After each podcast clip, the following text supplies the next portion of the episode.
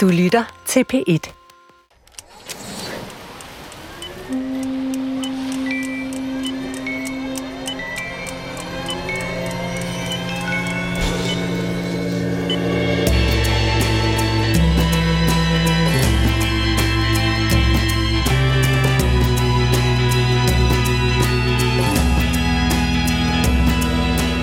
Jeg kender mange mennesker, som besynger deres ungdom, som ser tilbage og smiler ved tanken om alt det nye, der skete, fjollerierne, festerne, musikken, den første forelskelse.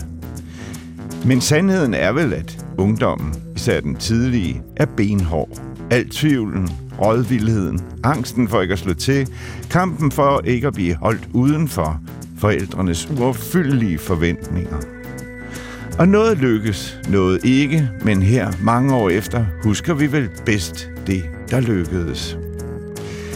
I denne radiofortælling husker fortælleren det hele, som det var, uden at lægge til eller trække fra, når han beretter om, hvordan det var at være 15 år. Her 18 år senere smiler han, når han fortæller, og vi med ham, men kom ikke at sige, at det var let. Det er filmdokumentaristen Camilla Magid, der har tilrettelagt den fortælling, vi nu skal høre, under overskriften Den første fest.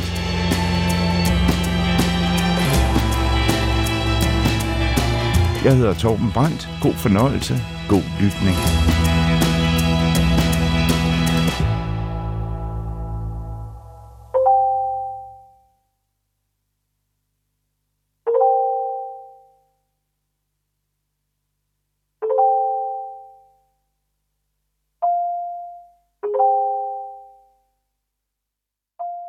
Jeg var i børnehave en dag, og så var der nogen, der snakkede om, om døden, børnene.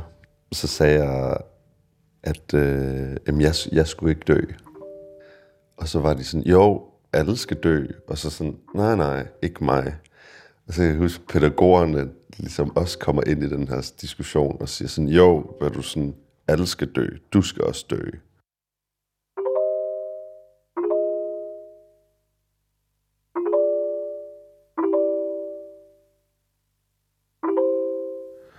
Og så var jeg, altså jeg var så knust, altså jeg var sådan helt chokeret, så jeg græd. Jeg græd hele dagen, altså sådan, indtil min mor kom, og jeg var sådan tudet, og jeg var, sådan, jeg var helt knust over, at det var sådan, at jeg skulle dø.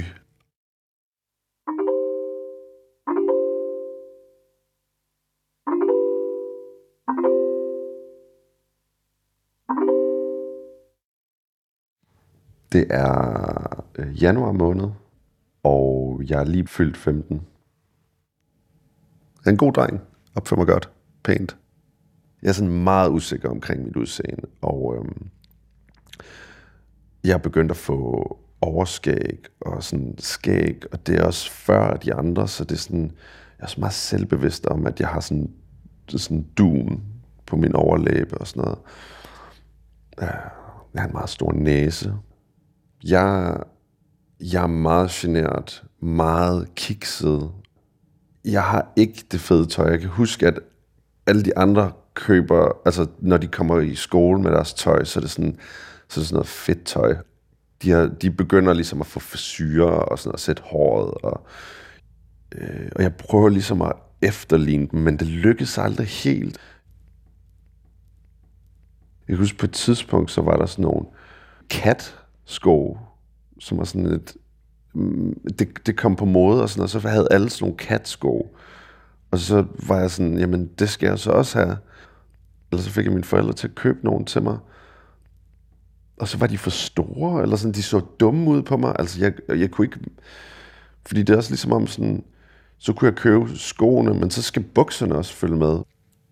Men det gør de ikke, eller sådan noget. Så jeg har stadigvæk sådan nogle dumme bukser på.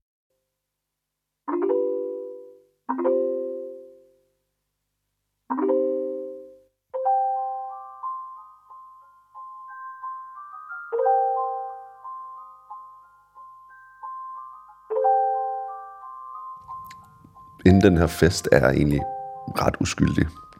Eller barnlig. Stadigvæk. Jeg har aldrig været fuld, jeg har aldrig kysset en pige, jeg har ikke holdt i hånd med en pige. På det her tidspunkt er jeg stadigvæk meget sådan min forældres søn. Altså, jeg har altid følt mig anderledes. Øhm, så jeg har altid prøvet at dække det til på en eller anden måde ved at lade som om jeg, jeg er cool, eller, eller jeg forstår joken og sådan noget. Men jeg kan, jeg kan huske, at der er sådan en enorm angst for at blive bustet. Øh, og blive afsløret i, at de finder ud af, at jeg, jeg ikke er sej. Jeg tror, der var, der var en, en vietnamesisk pige i min klasse, eller så var alle danskere. Så jeg tror, jeg, jeg ville, ville gerne være en del af gruppen, eller sådan, jeg ville ikke skille mig ud på en eller anden måde. Og jeg var, jeg var tit jaloux på deres madpakker, fordi de så sådan, jeg ved ikke, de så sådan anderledes ud end mine. Så det var sådan, nå, okay, eller sådan, sådan noget leverpostejs øh, madpakke med sådan noget, øh, sådan nogle rødbeder på, de så sådan helt vildt spændende ud. og jeg var bare sådan, nå, okay, og jeg havde sådan noget øh, iransk brød, eller fladbrød og noget. Eller, altså, jeg fik også, øh, jeg fik også rugbrød og sådan noget, men det, det så altid anderledes ud. Det, de andre havde sådan ens madpakker. Så min mor prøvede at smøre madpakker, ligesom danske madpakker. De var bare ikke, og de var bare ikke helt på samme måde. Sådan æstetikken var anderledes.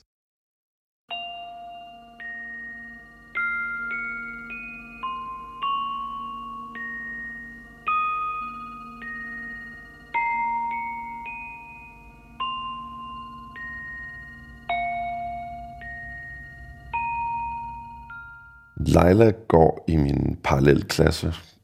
Hun er meget smuk. Hun har store brune øjne og sød og glad. Og så har hun store bryster. Jeg har et crush på hende. Men altså, jeg er alt for flov til at sige noget som helst til hende. Hun har fødselsdag og holder fødselsdagsfest i sådan et forsamlingshus. I og med, at jeg bliver 15, så øh, er det første gang, jeg ligesom kan tage til fest og købe min egen øl. Og nu skal den have hele armen. Søren er min bedste ven, og vi har været bedste venner siden vi var seks. Og Søren er den seje, altså i klassen. Han er god til fodbold. Han er flot. Han, han blev sidenhen model. Øhm, så han er også den, sådan, han er populær blandt pigerne, og øh, jeg ser sådan lidt op til ham også. Den fest, den foregår ret tæt på der, hvor min fars kiosk er. Så Søren kommer ud til min fars kiosk.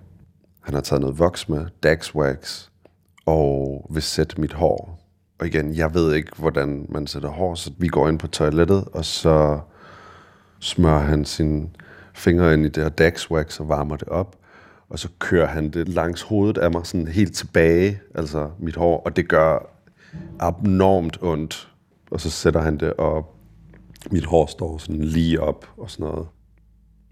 Og jeg er sådan vildt fascineret af det, sådan rører ved det, sådan, wow, nu er det sådan helt stift og sådan noget. Nu er jeg ligesom, altså nu ligner jeg Søren. Så har vi aftalt, at i aften er den aften, hvor vi skal blive fulde. Altså, det, det er planen. Nu skal vi prøve det.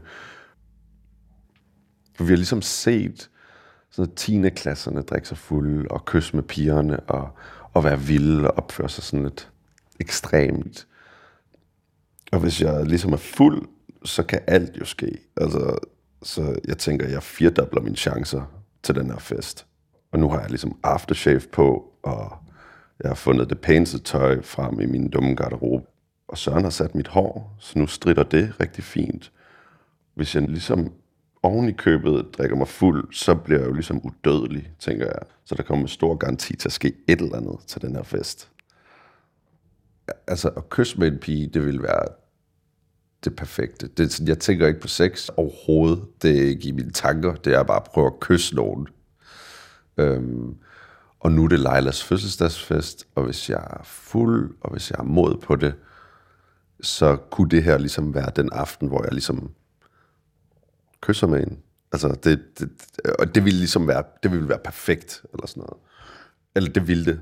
Og muligvis røre ved ens bryster. Altså, sådan, det ville være toppen af toppen.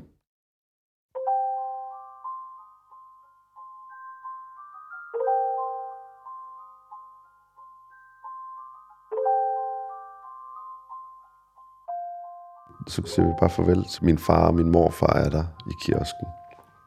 Vi vinker farvel og bliver sendt afsted. Så går vi. Det er mørkt, og det er koldt.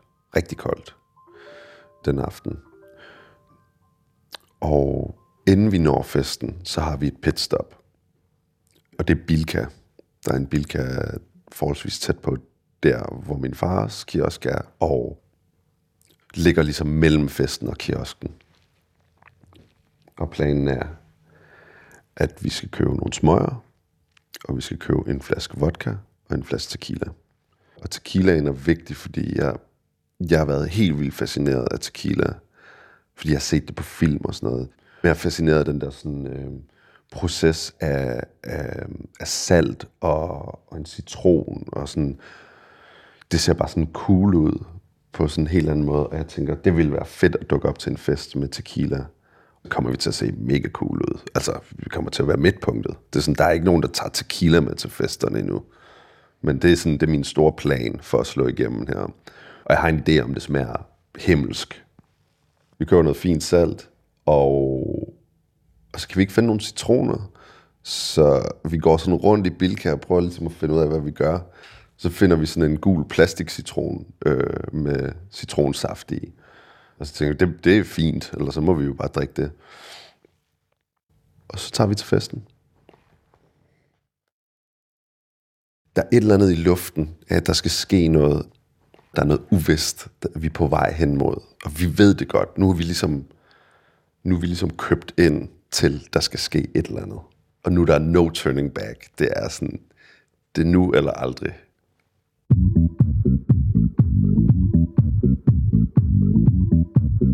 Og vi ankommer til det her forsamlingshus, som ligger lidt ude i noget sådan lidt et skovområde med sådan noget perlegrus parkeringsplads ting udenfor. Og den er sådan, og der er noget musik, der kører derinde. Vi kommer ind, og så går vi direkte over til et bord og tager vores materiale op. Og sådan, folk er sådan, wow, hvor er I vilde, eller sådan, hvor, hvor har I købt det henne, og sådan noget. Vi bliver ligesom midtpunktet på det her tidspunkt af, af festen, bare fordi vi har alt det her materiale. Altså hvis jeg husker ret, så, sådan, så er det ligesom første gang, jeg føler den følelse af ligesom at være i centrum, eller, eller sådan være, være cool blandt de andre. I hvert fald på den måde.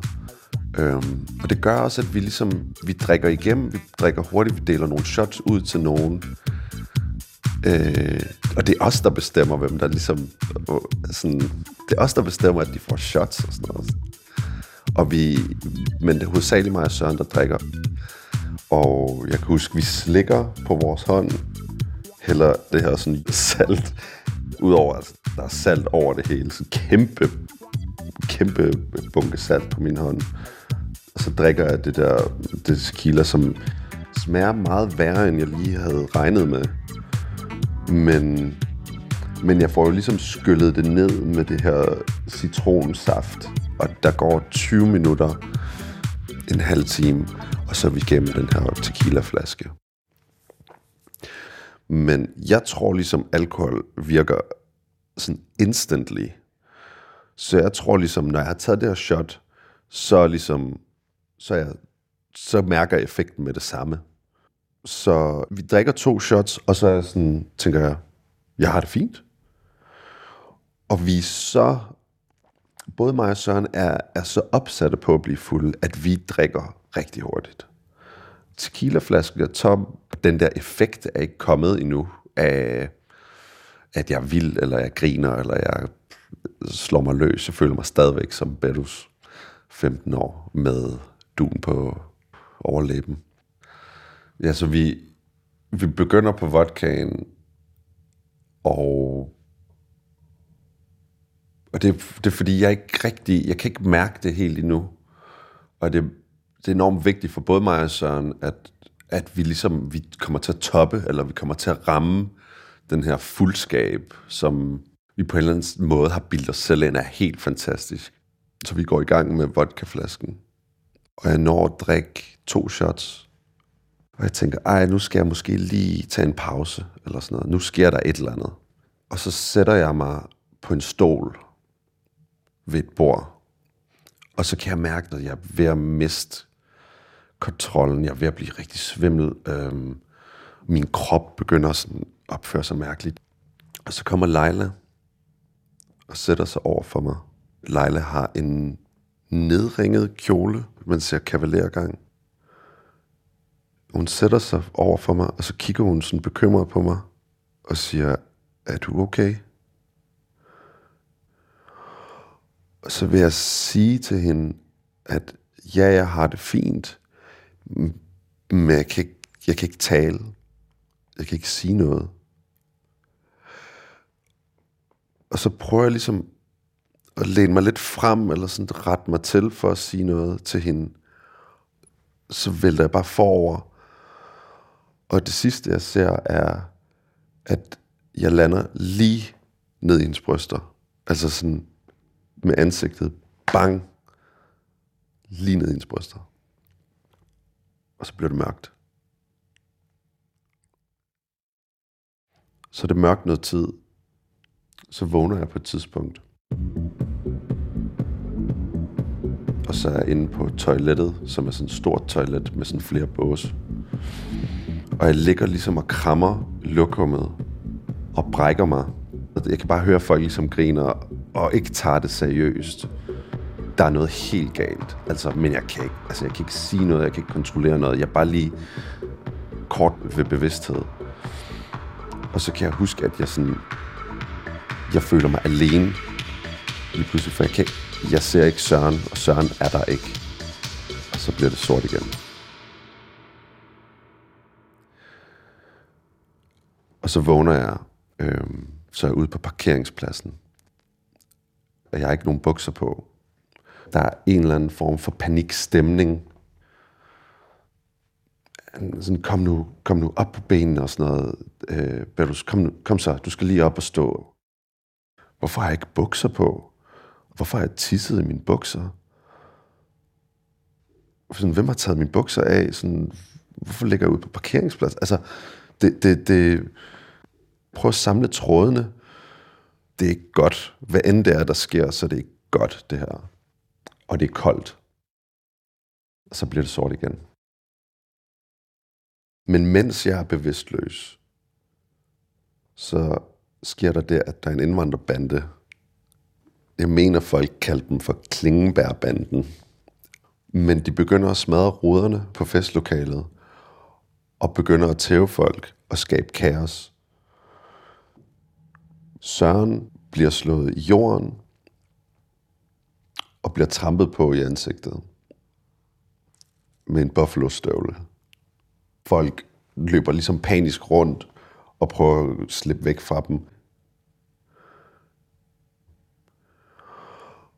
Min far og morfar ankommer, og der er stadig slåskampe på det tidspunkt. Der er kaos. Folks forældre er ved at ankomme for at hente deres børn. Og så ser min, min far ser mig ligge ud på parkeringspladsen uden tøj. Efterladt. Altså, der er, ikke, der er ikke nogen omkring mig. Og han kommer for at få liv i mig, han kan ikke få liv i mig. Og så kommer ambulancen. For mig er det sort.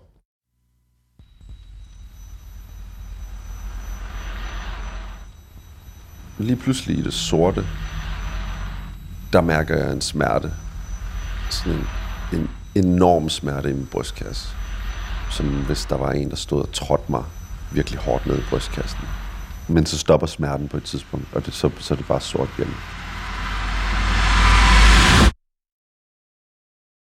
Så i ambulancen får jeg hjertestop. Og den smerte, jeg kan mærke,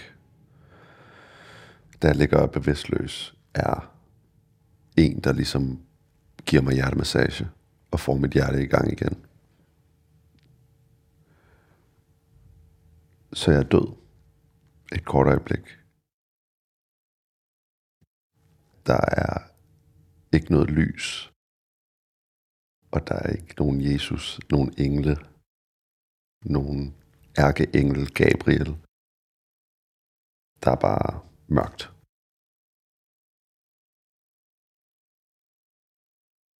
Så jeg vågner op i en hospitalseng. Jeg har drop i armen, og jeg kigger op, og der står mine bedsteforældre og mine for- forældre, hele min iranske familie. Og jeg tænker, åh oh nej, jeg er blevet bustet. De, de græder, og de ser bekymrede ud.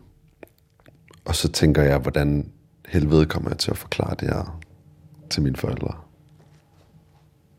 Og så kører vi hjem.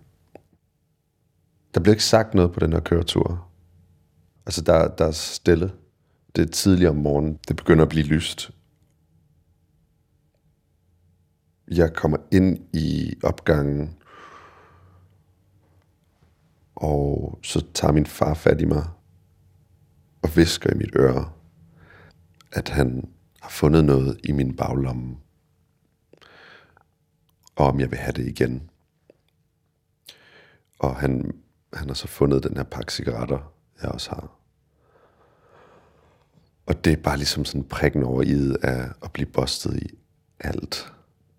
Så kigger jeg på ham og siger, nej, det kan du bare smide ud. Og så nikker han, og så sender han mig ligesom op, og så går jeg i seng. Jeg sidder inde på mit værelse, og så kommer min far og siger, kommer du ikke lige ind i stuen? Og det er sådan, okay, helt sikkert. Og jeg er sikker på, at jeg skal skælde ud. Og vi sidder i stuen, og det er eftermiddag, og det er min far, min mor, min morfar, mormor og mig. Og så,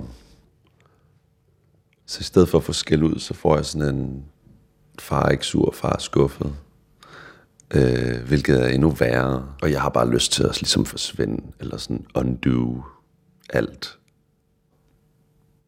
Og de er sure på Søren, fordi de mener, at det, det er ham, der har mig til det her. Og, og det prøver jeg at forklare dem, at det er det ikke. Men, øh, men det gider de ikke høre på. Så jeg får forbud mod at mødes med Søren i noget tid, og de vil heller ikke have, at jeg drikker. En af de andre børns øh, forældre tager Søren med sig hjem fra festen, fordi Søren er fuld, og der er blod i hans ansigt, så de kører ham bare hjem til dem, og så sover han der. Og så om morgenen, så tager han hjem, og så får han sin storsøster til at give ham makeup på, for at dække øh, de blå mærker og det blod, han har i ansigtet. Så hans far ikke opdager, at øh, han har fået tæsk. Øhm.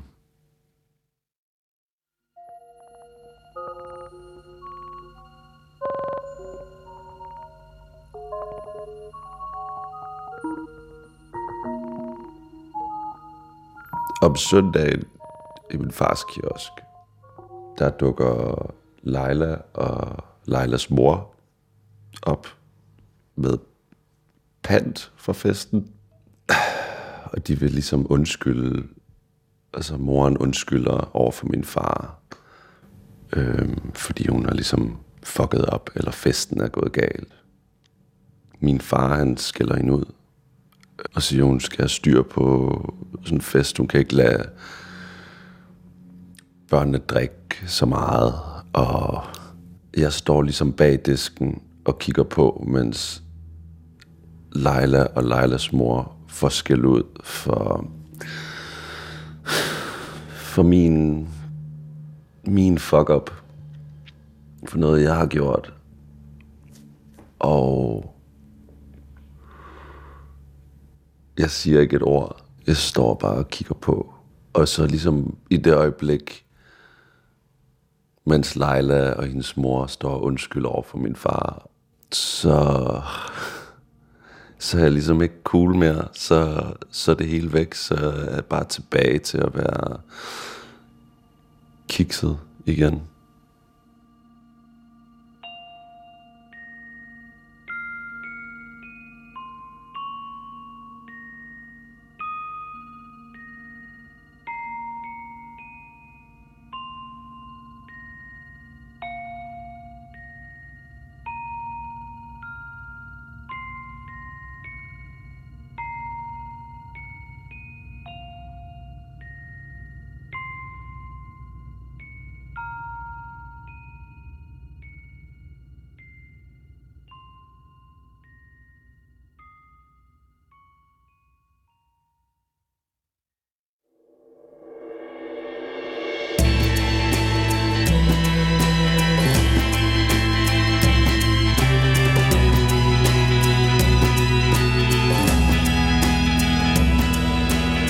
Nej, så fik Berus altså ikke ret i, at han var udødelig, som han ellers mente dengang i børnehaven.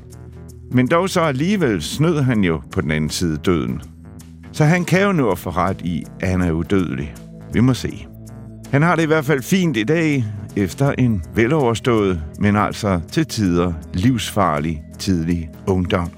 Og det var altså filmdokumentaristen Camilla Magid, der tilrettelagde denne fortælling, Den Første Fest. Hør mange flere radiofortællinger i vores store arkiv som podcast eller på dr.dk. Og hold dig ikke tilbage, hvis du har en god historie eller kender en, der har. Skriv til os på radiofortællinger snabelag.dr.dk Stav æget A-I.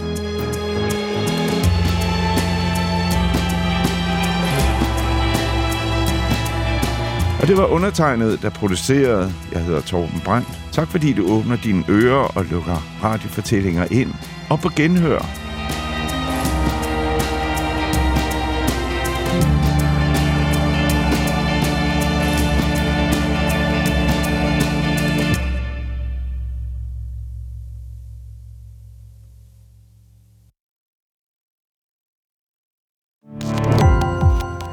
Gå på opdagelse i alle DR's podcast og radioprogrammer. I appen DR Lyd.